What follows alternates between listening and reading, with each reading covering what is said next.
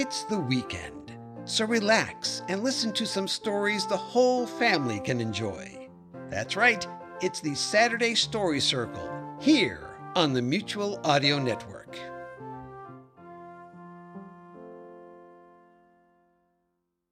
The following audio drama is rated G for general audiences. Tales of the Red Panda, The Mind Master, Chapter 1, Toronto, 1934. Night was seldom silent in the city. Even in the quietest of spaces, the clamor of a million souls packed together beyond reason found its way through the cracks and crevices to fill every moment with a hum of life and death. The long, cold hallway in the Empire Bank seemed as quiet a place as one was likely to find. The narrow path that led to the building's main doors stood darkened and deserted. The buzz of a single bulb rang from somewhere high above, its quiet sizzle of white noise reaching farther than its wholly inadequate light ever could. From somewhere far down the hall, the steady stomp of heavy boots could be heard. Feet that fell with a strong but purposeless step let their careless echoes ring down to the levels beyond. They were the footfalls of a forgotten man, a guard left on duty long after such vigilance had ceased to mean anything. A hundred feet away, deep in the shadows, a fleeting form heard those echoes ring and knew well what they meant. He was far, far too late. From where he stood, the shape in the darkness could just make out the deep and growing voice of the throng gathering outside the bank. He could hear the great flash bulbs in the cameras popping. Police had the building cordoned off and had guards on the rooftops three buildings in every direction to keep photographers at bay.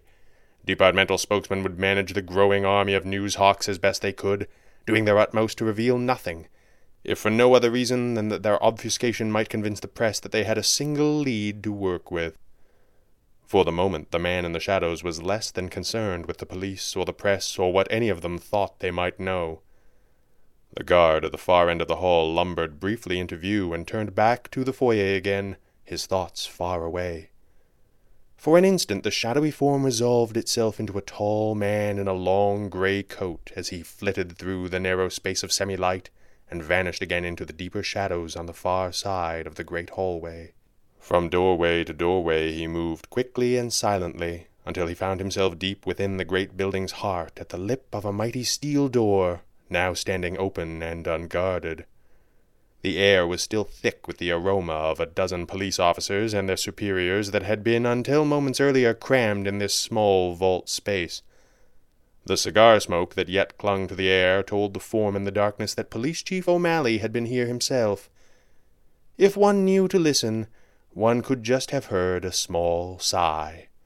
There would be little evidence left by that many officers, each trying to catch the chief's eye.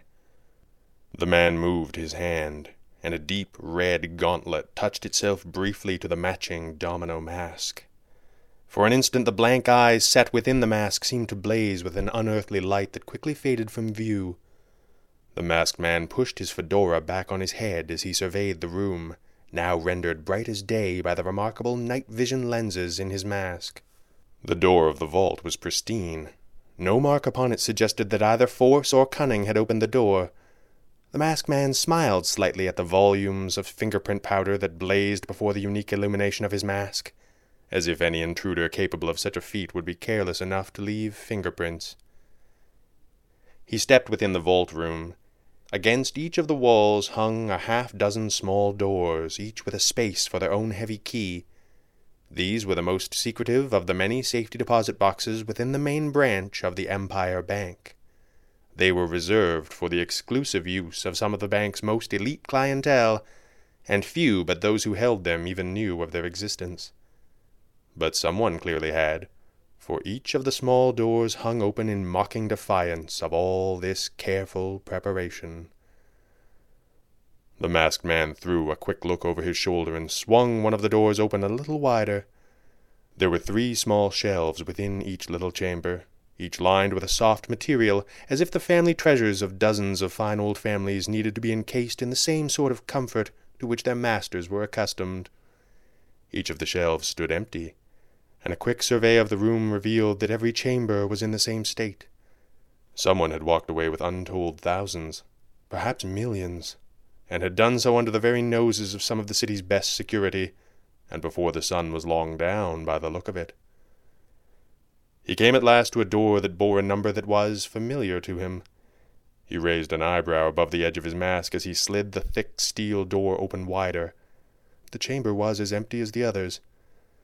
And with that, the smile on the face of the red panda burst into a mocking grin, and laughter escaped from his lips in spite of himself.